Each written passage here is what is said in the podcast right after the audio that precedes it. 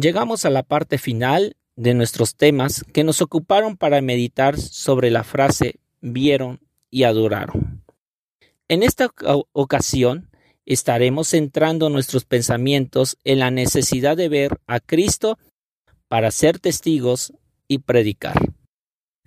Abramos nuestras Biblias en Primera de Juan, capítulo 1, versículo 2. Primera de Juan, capítulo 1, versículo 2.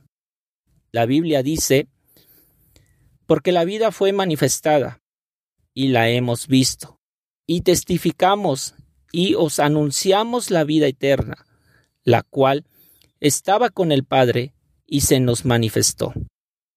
Hermano, no solamente me gustaría que nos quedáramos con este versículo, me gustaría también que pudiéramos leer el versículo de este mismo capítulo y de este mismo libro. Nos dice, lo que era desde el principio, lo que hemos oído, lo que hemos visto con nuestros ojos, lo que hemos contemplado, y palparon nuestras manos tocante al verbo de vida. El principio. Juan aquí se está refiriendo a la encarnación, cuando el verbo se hizo carne.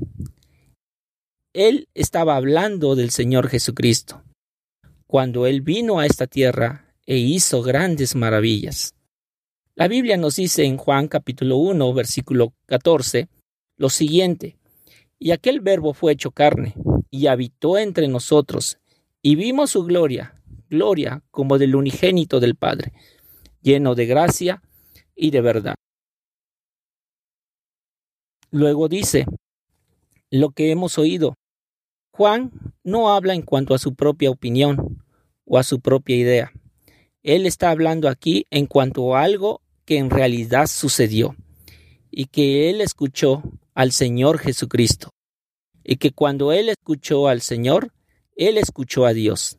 Él está hablando al hombre y esto es Dios hablando al hombre.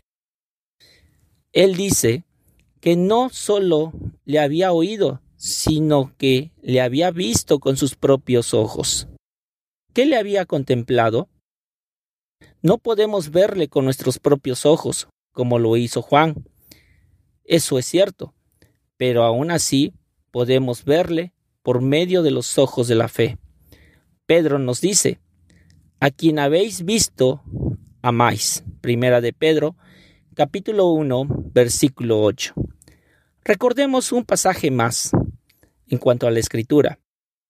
El Señor Jesucristo, hablando a Tomás, después de la resurrección, no quería creer en el Señor Jesucristo, que había resucitado.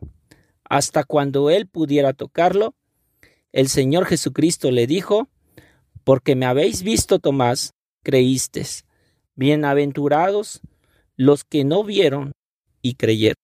Juan capítulo 20, versículo 28. Nosotros estamos andando por fe. Pero, hermano, ¿qué podemos nosotros decir en cuanto a ello? Segunda de Corintios capítulo 5 versículo 7 nos dice la escritura, porque por la fe andamos, no por vista. Luego, dice Juan, y palparon nuestras manos. Nosotros le hemos tocado. Nuevamente queremos regresar a lo que nos dice el Evangelio de Lucas. Capítulo 24, versículo 39 donde dice, mirad mis manos y mis pies, que yo mismo soy, palpad y ved. Indica que Juan sabía lo que era reclinar su cabeza sobre el seno del Señor antes de su muerte y resurrección. Y después de eso, él tocó sus manos y podían notar las huellas de los clavos de aquel que era el verbo hecho carne. Dios manifestado en carne.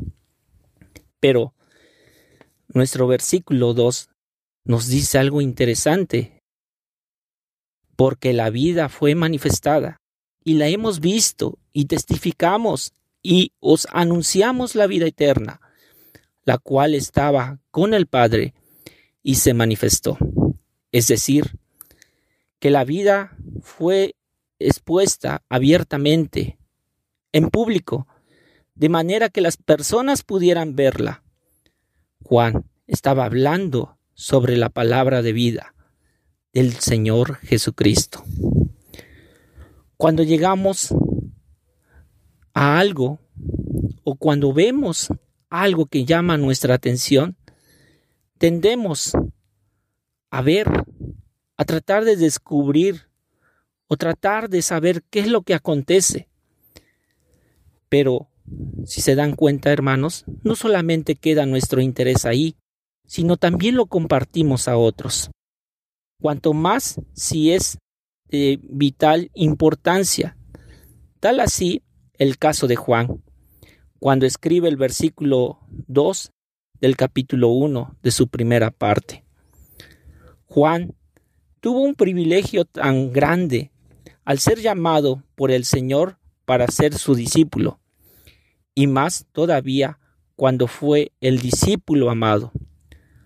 Se nos narra en el Evangelio algunos eventos en los cuales el Señor Jesús prometió solo la presencia de Jacobo, de Pedro y de Juan, como cuando resucita a la hija de Jairo, cuando se transfiguró, cuando sube a orar en Getsemaní, fueron momentos especiales en los que Juan pudo contemplar al Señor Jesús, reconoció su poder y sobre todo le reconoció como el verbo de vida. En Hechos capítulo 4, versículo 20, leemos la respuesta que da Pedro y Juan, cuando en el concilio les intimaron para que en ninguna manera hablase ni enseñase en el nombre del Señor Jesús, porque no podemos dejar de decir lo que hemos visto y oído. En nuestros tiempos, hermanos, hemos perdido quizás el significado de hablar, el significado de compartir, el significado de anunciar, el significado de testificar. Pero hoy erramos mucho en cuanto a una palabra, que es comunión. Generalmente se piensa en la vida social, en los breves saludos convencionales, en comidas compartidas, en conversaciones animadas sobre cualquier tema intranscendente de la vida diaria, excepto sobre el gran tema de Cristo. Solamente recordemos que nos dice Marcos capítulo 16 versículo 15. Id por todo el mundo y predicad el Evangelio a toda criatura. Juan no podía decir algo que no había visto, pero nosotros, hermanos, somos testigos de sus maravillas, de sus bondades, de sus milagros, de su amor, y somos testigos de todo ello. Pero sin duda, hermanos, algo que tenemos que presentar con gran sinceridad en nuestro corazón es que nuestros labios pueden ser cerrados o han permanecido cerrados porque nunca hemos visto a Cristo. Y si esto es una realidad en nuestra vida, quizás es la escasa o quizás pudiera ser tanta deficiencia en cuanto el anunciar la vida eterna a todo hombre que no conoce de Cristo.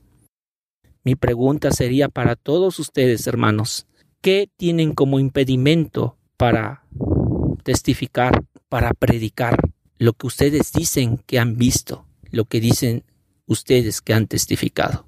Oremos. Padre Santo y Dios Eterno, te damos gracias en esta tarde, porque nos permites nuevamente abrir tu palabra, pero sobre todo, nos permites estos momentos para meditar en ella. Y gracias te damos, Señor, porque tu bondad, tu misericordia, tu amor, la conocemos. Pero si la hemos conocido, nos impulsa para ser testigos y para predicar. Ayúdanos, Señor, a no olvidarnos de esta verdad. Elimina cualquier cosa que nos esté deteniendo, pero ayúdanos, Señor, a poder abrir nuestros labios y sobre todo ser de aquellos que simplemente buscan el agradar, tanto con sus acciones como tanto con sus hechos. Te lo agradecemos, Padre, y te lo rogamos. En el nombre de nuestro Señor Jesús. Amén.